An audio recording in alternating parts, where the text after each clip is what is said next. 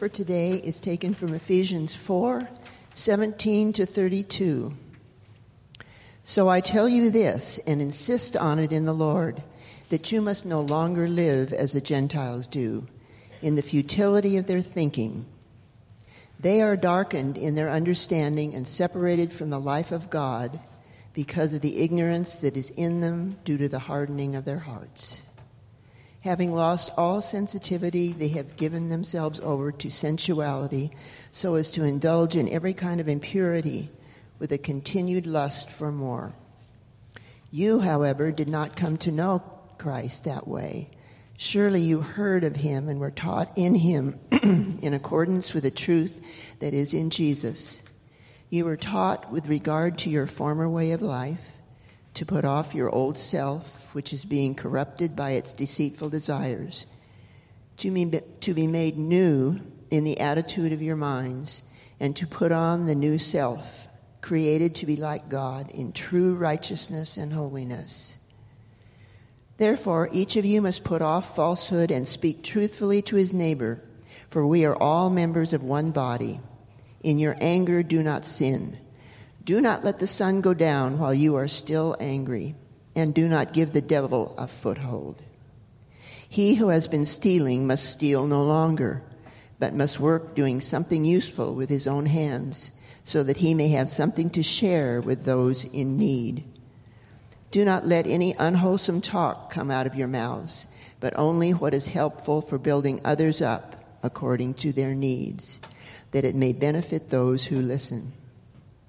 And do not grieve the Holy Spirit of God, with whom you were sealed for the day of redemption. Get rid of all bitterness, rage, and anger, brawling and slander, along with every form of malice. Be kind and compassionate to one another, forgiving each other, just as in Christ God forgave you. This ends the reading of his word.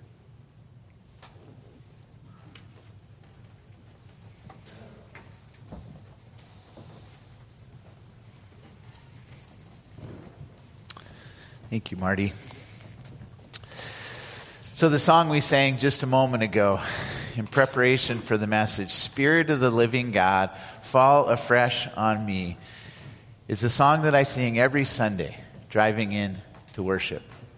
I live off the 174, and as I'm turning on the 174 and headed to church, I start singing it that way Spirit of the living God, fall afresh on me. Melt me, mold me, fill me, use me. Spirit of the living God, fall afresh on me. It's usually about the Dorsey exit where I turn it into the communal version. Spirit of the living God, fall afresh on us. Melt us, mold us, fill us, use us. Spirit of the living God, fall afresh on us. As we have been following this message, why worship, we come to this point in the text and in, this, in the, Paul's letter to the Ephesians and think about what it means to live a spirit filled life. Last week, Jonathan preached on the beginning of chapter 4 of Ephesians, and there in verse 3, it talks about living a life worthy of the calling you have received. Why do we want to do that? Because when we discover Jesus, and the radical grace of God, God's intervention in this world through Christ's coming. And we find that we are called to live a life of following Him and learning about Him and growing in Him. It leads us into a radical recognition of His love for us and a desire to respond with love in return. To live a life that isn't worthy of that love in terms of earning or deserving it, but it mirrors back that love. It's the right response to the love of God reflected in love in return. We want to live a kind of life, a life worthy of the calling we have received, because we want to say thank you to God and we want to reflect back that to Him. And now, if we're ever going to live a life worthy of the calling we have received, if we're ever going to attain that kind of unity that we were talking about last week in the oneness that God wants us to express, it's going to take living a spirit filled life. You see, we can't live a life worthy of the calling we have received on our own strength or ability. We will continue to fall short. But in and through receiving the grace of God and receiving the presence and person of the Holy Spirit, we become empowered to live a life worthy of His calling for us. Last week and in the first part of Ephesians 4, the emphasis was on unity and oneness in Christ. Today, in this part of Ephesians 4, the part that Marty read, the emphasis was really on purity of life. We might think that they're separated in a sense, but actually there are two parts of a whole. You see, if we're going to live a unified life, if we're going to be unified in the body of Christ, if we're going to experience the oneness that Paul talks about, we need to seek individual purity. Because it's as we're purified through the power and presence of the Holy Spirit that we become unified. As God is shaping each and every one of us, as we're growing more and more to become like Him, we're going to experience a unity and a oneness that God wants us to have. Purity will lead to unity. It comes to a recognition that we have one Lord, as we looked at last week. And when we come under the lordship of Jesus Christ, we start to learn to live differently. This isn't meant then that we lead or go into a life of legalism. It's not about the Jewish law and trying to, again, uh, uh, practice all the laws in such a way that we become perfect. But nor is it about license to do whatever we'd like because of the grace of God. No, because of God's radical grace because of welcoming Jesus in as our Lord and Savior, because of the transforming power and presence of the Holy Spirit within us, we start to live a more Christ like life. It's not about license to do whatever we'd like, but nor is it about legalism where we're trying to live that way on our own strength and ability. We need to remember that the Christian way of life begins with the resurrection of Jesus Christ. And the imperatives to do this and not do that come out of a response to what God has already done in Christ. In sending His Spirit to us, we find the empowerment to live a different life. And what the New Testament gives in that is not directions, but direction. And there's a big difference. Let me try to give an example. Sometimes I start driving towards a destination. And then when I realize that I'm lost, then I start, I go onto my GPS on my cell phone and I try to get going back the right direction. I experienced this yesterday trying to get to a Little League game down past Weimar. We, I thought, oh, I know where it is. I've been there once before. Well, then we started going, and uh, pretty quickly I realized I'm not headed the right way, or I don't know exactly where to go. Then I started putting my GPS on, and Josh is in the car next to me. I'm like, hey, Josh, punch in this address, and da da da. We were scrambling to find it. Much better is to punch the address into your GPS on your cell phone before you start the trip, right? That's what God wants to do for us in Christ to give us direction on the way to go and the way to live, not directions and each time when we're scrambling in the midst of the moment. The Bible actually gives us a way of life that's presented to us. And it's presented to us in the context here in this passage of the Trinity. God, the Father, has created us.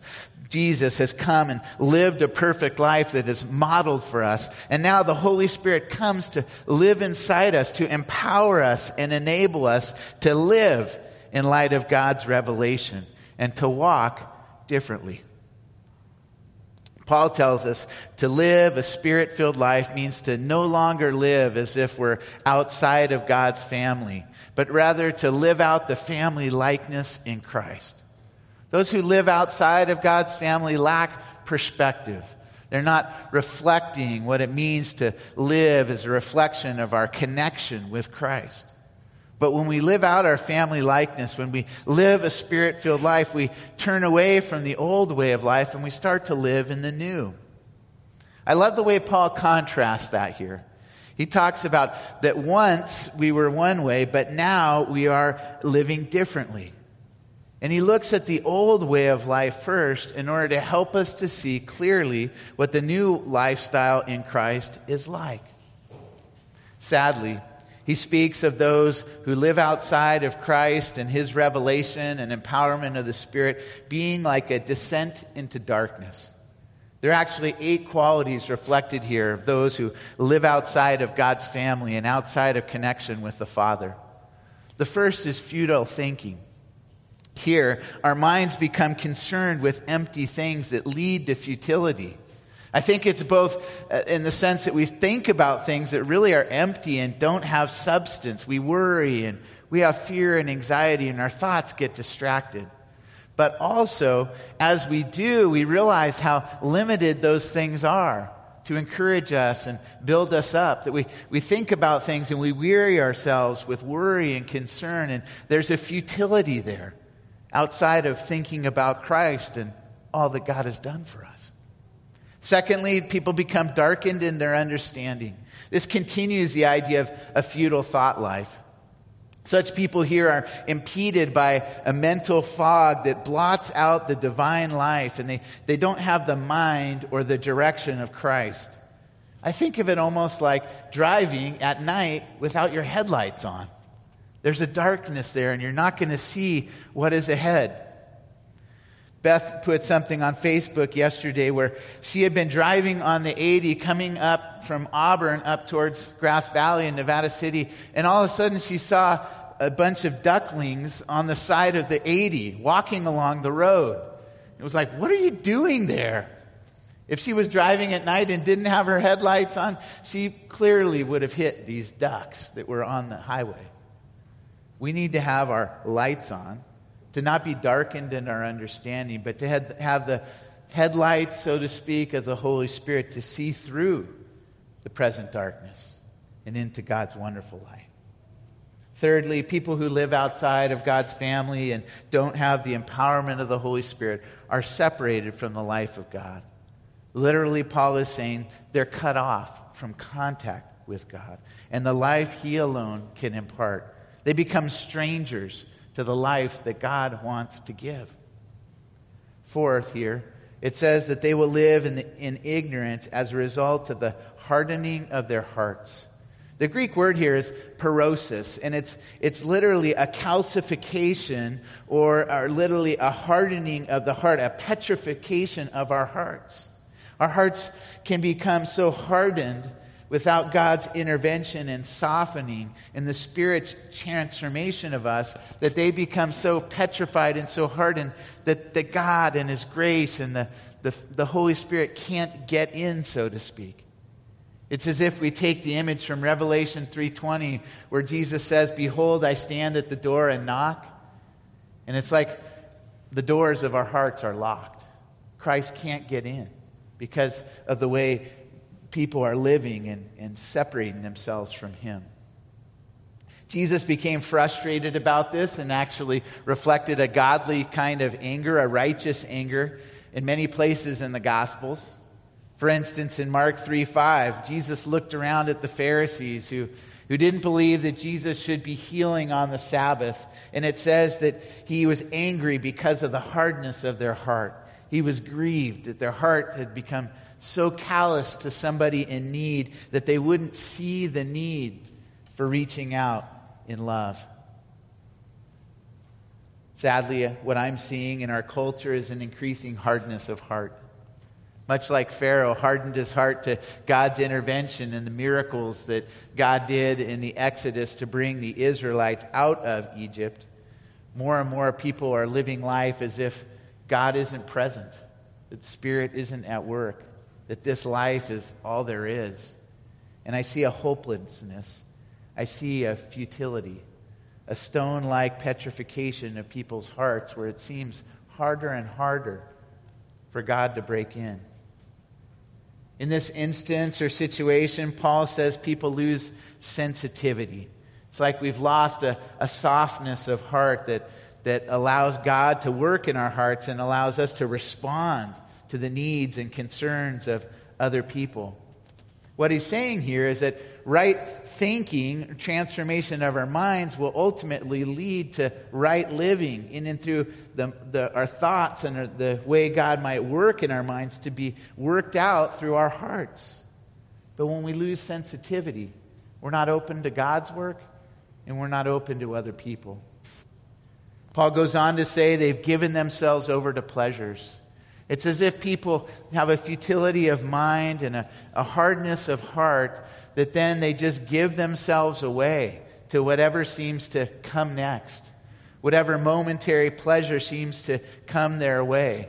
And people in this situation almost become past feeling in their shameless wantonness and kind of desire for things, they abandon themselves to every kind of unclear conduct and the insatiable lust of their desires. Paul says that people in that situation will indulge in impurity. There becomes a, an overindulgence, a lack of self control, which ultimately leads, he says, to a continual lust for more. Sadly, in addictive tendencies that people can fall into and we all can be prone to outside of God's protection and empowering of the Holy Spirit, we can get into that continual lust for more, a grasping for what might meet our needs, at least we think, what might temporarily satisfy us. But what we know and can experience, uh, some of us personally firsthand, is that reaching out and that insatiable lust for desire, which could be sexual temptation or other kinds of temptation, any good thing taken to an unhealthy extreme, ultimately leads us unsatisfied and empty. C.S. Lewis in the Screwtape Letter speaks to this well, where Screwtape, the senior demon, speaks to Wormwood, a junior demon. Screwtape is is Wormwood's uncle and is trying to inform him as a junior demon and how to tempt his patient, it is called. Screwtape says this to Wormwood Never forget that when we are dealing with any pleasure in its healthy and normal and satisfying form, we are, in a sense, on the enemy's ground. All of the, the pleasures are God's intervention, not ours. All we can do is to encourage humans to take pleasures which our enemy has produced at times or in ways or to degrees which he has forbidden. An ever increasing craving for an ever diminishing pleasure is the formula, Screwtape tells Wormwood.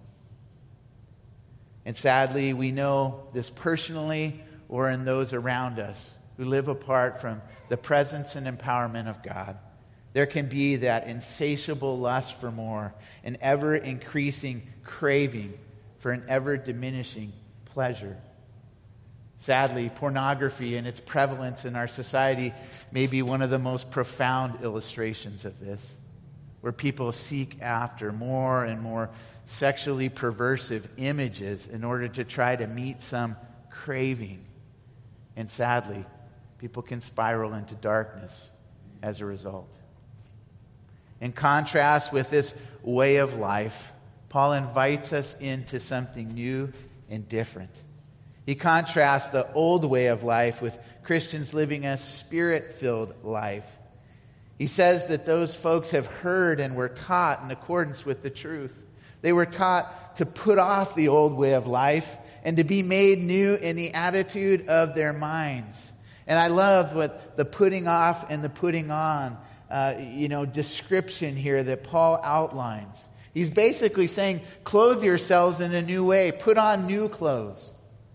I want to illustrate this today by the fact that I'm wearing the suit coat that I actually got as a 19 year old in my first church internship in Hollister, California in 1992. So I've had this thing for a long time. In fact, I was wearing it and I sat down, and, and Melissa Agnes, one of our elders, started picking at a spot on the shoulder where it's actually worn out and the moths have eaten that part of it because she thought there must be something stuck to my jacket. This is an old jacket, faded, been worn for years. The imitation of Christ is to take off that old jacket They may not fit anymore. I actually could get the middle button on, surprisingly. but it was tight, folks. And to put on the most recent coat that Beth got me. And to wear that new coat. To live that new way of life. To allow what Christ has done to mold us and to shape us and to live differently where the inward transformation of the heart that God is doing through the Holy Spirit becomes reflected outwardly in the way we live. And this doesn't happen overnight. For some of you, when you came to Christ and accepted Him as your Lord and Savior, maybe there was an instant transformation of, of one or more areas of your life. But often, it's a long process, a process that takes time and over time, you become increasingly transformed. I've had areas in my life that God transformed quickly, and other areas where, it's, he is, where I am still a work in progress, for sure. When I came to more of a discipleship commitment at the age of 17 and committed my life to Christ and felt a call to ministry, one of the things that was transformed quickly was that I used to swear a lot. And all of a sudden, for whatever reason, I just had no desire to swear and to, to use off colored words.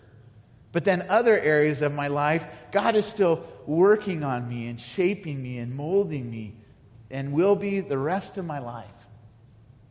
The commitment or the invitation here in living a spirit filled life is to learn Christ, it says, and to hear him and be taught in him. The image here that Paul gives is clearly of a disciple, mathetes in the Greek, going to school.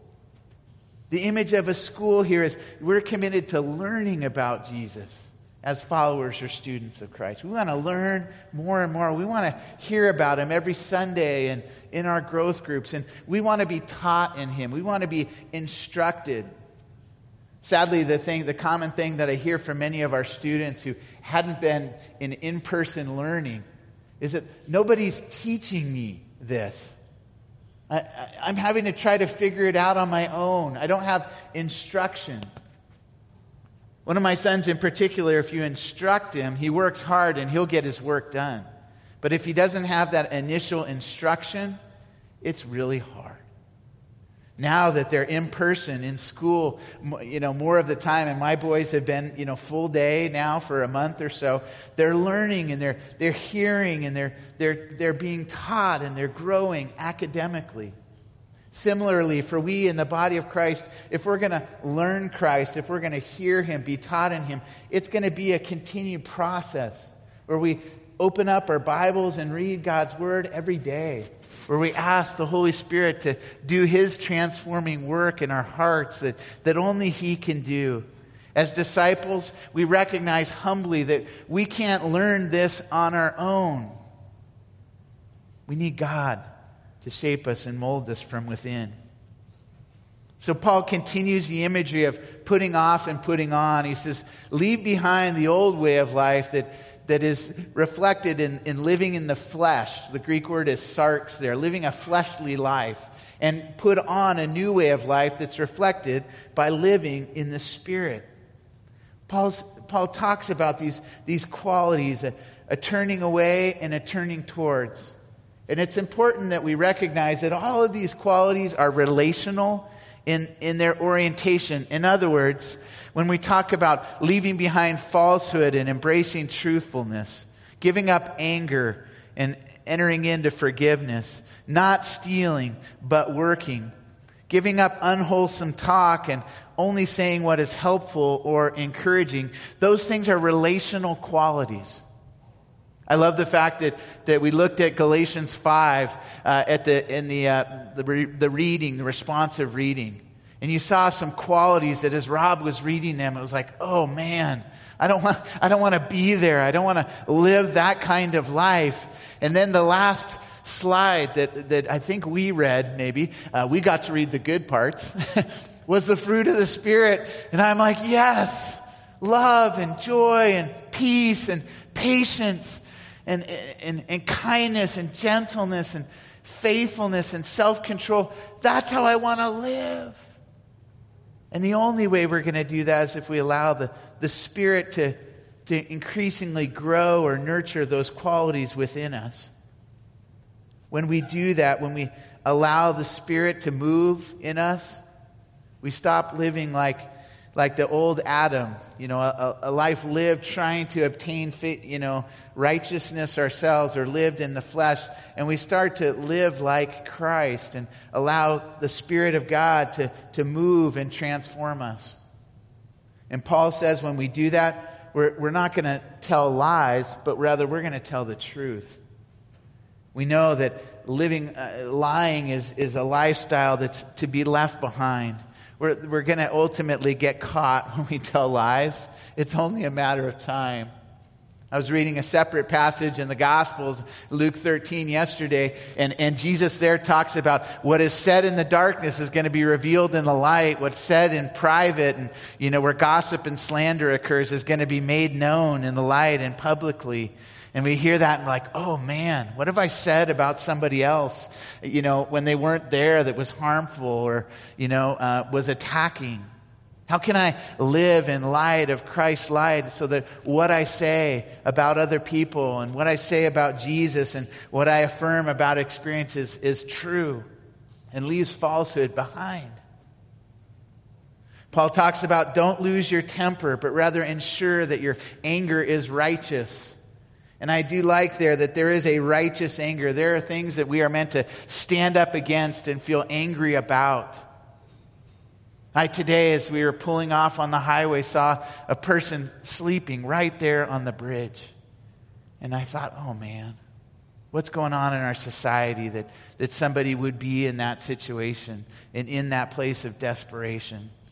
I wanted to just kind of pick them up and take them over to Hospitality House or help them find the resources they need. We're, we're, we're meant to be angry about those things that reflect injustice or where, where, there's, where there's sadness, when, when, when, when somebody's in that kind of situation and grief. But then we're to, to let go of an unrighteous anger where we lose our temper. It's so important that Dallas Willard would say it this way Anger, he says, is the most fundamental problem in the human life if you are aiming to transform people. In other words, anger is one of the primary impediments against God's transformation. So Paul spends more time here on anger and these qualities than, than any of the others. And he, tells, he tells us four things here that I'll briefly enumerate. He says, first, in your anger, do not sin. So there's anger that is righteous and doesn't necessarily lead to sin. That's a righteous indignation. But there's, there's also anger that leads to sin, where we act out of our anger. He says, Don't let the sun go down in your anger. In other words, don't allow it to take root, don't allow it to, to fester, because often anger only builds, it doesn't just go away. And I'm going to stop and pause and say, for those who are married, this is, this is one of the biggest ones. And I think about this, like when I get in bed at night, and, you know, is there any anger I feel towards my wife? If you're married and you think about your spouse, don't let the sun go down in your anger. Resolve that so that, that it doesn't become bitterness. It doesn't become rooted in your feelings towards your spouse. Third, Paul says, don't let uh, anger develop into resentment. Again, if we allow it to, to maintain overnight, if we, if we let the sun go down in our anger, it can start to build into a resentment, which is a, resu- a rooted anger. And Paul then says, don't let the devil get a foothold, or don't give the devil a foothold. In other words, if we act out in anger, or we we let the sun go down in our anger, we build up resentment, we're giving Satan space to play and work. And we don't want to do that in our lives or in our community. Paul goes on to say, Don't steal, but rather work. Uh, let, let a thief no longer steal. Might just remember it this way stop stealing and start working. Engage in, in meaningful work. And this can be a, a vocation for those who are retired, however you spend the primary amount of your time, but serving, and working in such a way that it builds up other people and builds up the kingdom of God. Finally, in a, a, fifth quality, Paul moves from the use of one's hands in work to the use of one's mouth. He says, Let no evil talk come from your mouths. The word here for evil is sapros. It, it is a word used for rotten trees and rotten fruit. He's basically saying what comes out of your mouth shouldn't be rotten talk. It shouldn't be like a, a piece of fruit that's rotting in the sun that isn't life giving. Rather, it's like that, that crisp apple that, that, that you, that's picked right off the tree. It's, a, it's an apple of gold set in the, in the context of silver, talked about in Proverbs. In other words, it's something you say that is life giving and filling. In the last two verses, Paul wraps up by saying, Living the spirit filled life means getting rid of or putting away all bitterness, that means holding grudges. It means, he says, give up rage and anger, hostile feelings, and an explosive temper. He says, let go of brawling and slander. That's loud outbursts or talking behind one's back. He says, give up malice, which is plotting evil against one another. We know that those qualities disrupt and divide Christian fellowships. And they also actually become a reflection of Satan's work in our life rather than the Spirit's work. In fact, the Greek word diabolos for Satan is the same word for slander or accuser. We don't want to falsely accuse other people. We don't want to slander other people. We don't want to become a reflection of Satan's accusations. No, we want the Spirit to move in us to live a spirit filled life, and to be then kind, as he talks about in verse 32. That means being generous and quick to respond to needs.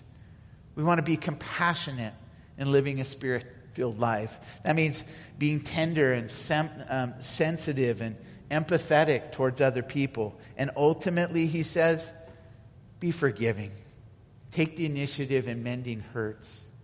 Otherwise, again, it might lead to that kind of bitterness and, and, and in a place where people are, are angry and raging or, or ready to fight or, fly, or flee, but rather instead, we're meant to stay connected in community, forgiving one another as God in Christ has forgiven us. You see, friends, when we experience and discover the radical grace of God, it's an invitation to live a different life to follow Jesus and to allow His love for us to transform us so that we're able to, to love other people. And then we're ready to share the good news of Jesus of, and how far we've come, how we're different people. We're living a, a, a life that reflects a different kind of garment than we used to wear or to live. Instead, we're living into the new because of the Spirit enabling us to. Please hear me. Pentecost and the giving of the Holy Spirit is not trying to act like you have it all together, but it's about allowing the Spirit to enable you to live differently, to grow up in Christ so that you can continue to reflect Him in all your relationships, so that your sharing and witness verbally to who Jesus is has integrity because people can see what He's done in your life. As Melissa comes up and leads us into prayer, I want to lead us into just a, an invitation here first. Invite you to close your eyes, bow your heads if you would like, and to pray along with me the song that we sang earlier. Spirit of the living God, fall afresh on me. Melt me, mold me. Fill me, use me. Spirit of the living God, fall afresh on me.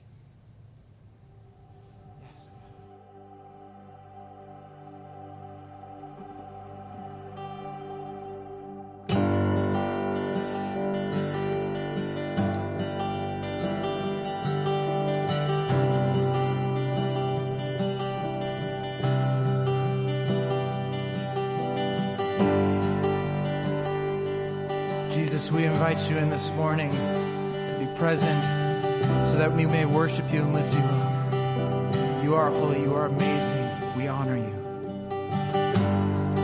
There's nothing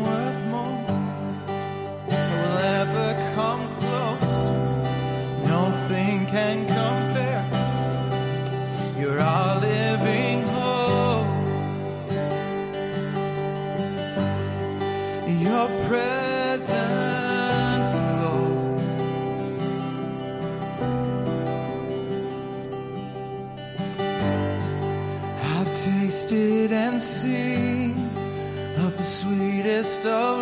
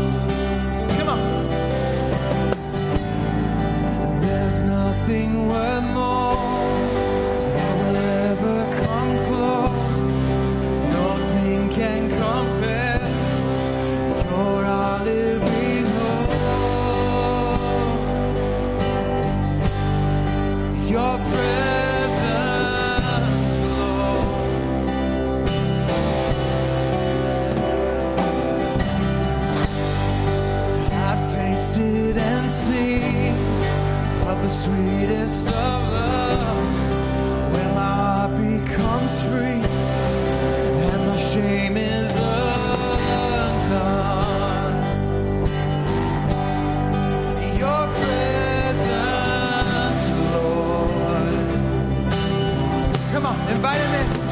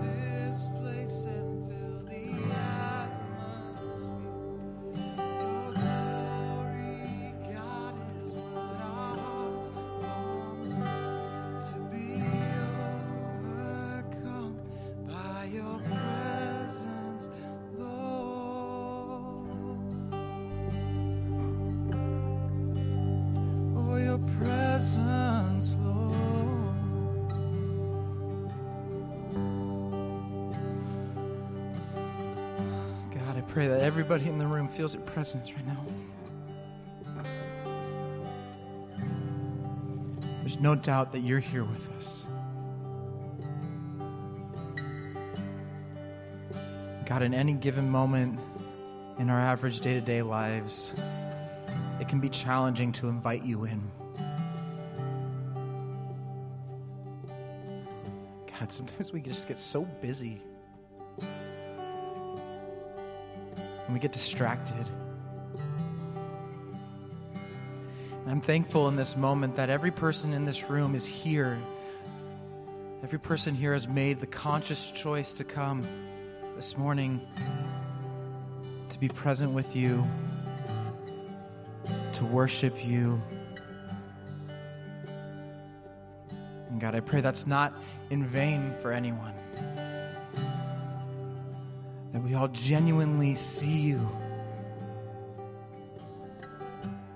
That we experience you. That we let the atmosphere around us be shifted by your presence.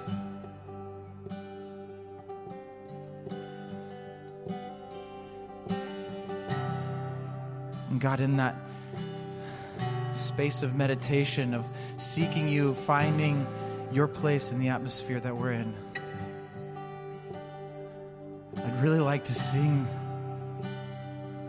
Sing that again. God, let us become more aware of your presence. Let us experience the glory of your goodness. Let that be our proclamation this morning. Let us lift it up with power, with truth, without holding back at all.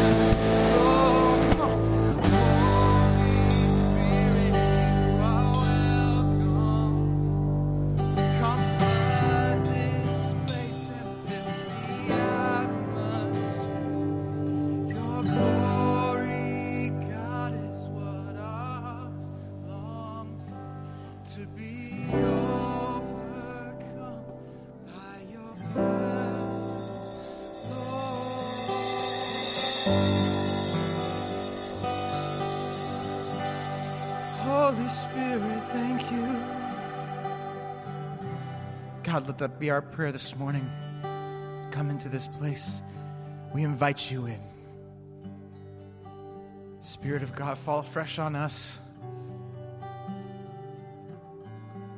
Grow stronger through us. We long for you. And we take time this morning to let go of ourselves and learn from you, learn more about you. And God, to be able to go out into the world after and shine your light. Thank you for this opportunity. It's in Jesus' name we pray. Amen.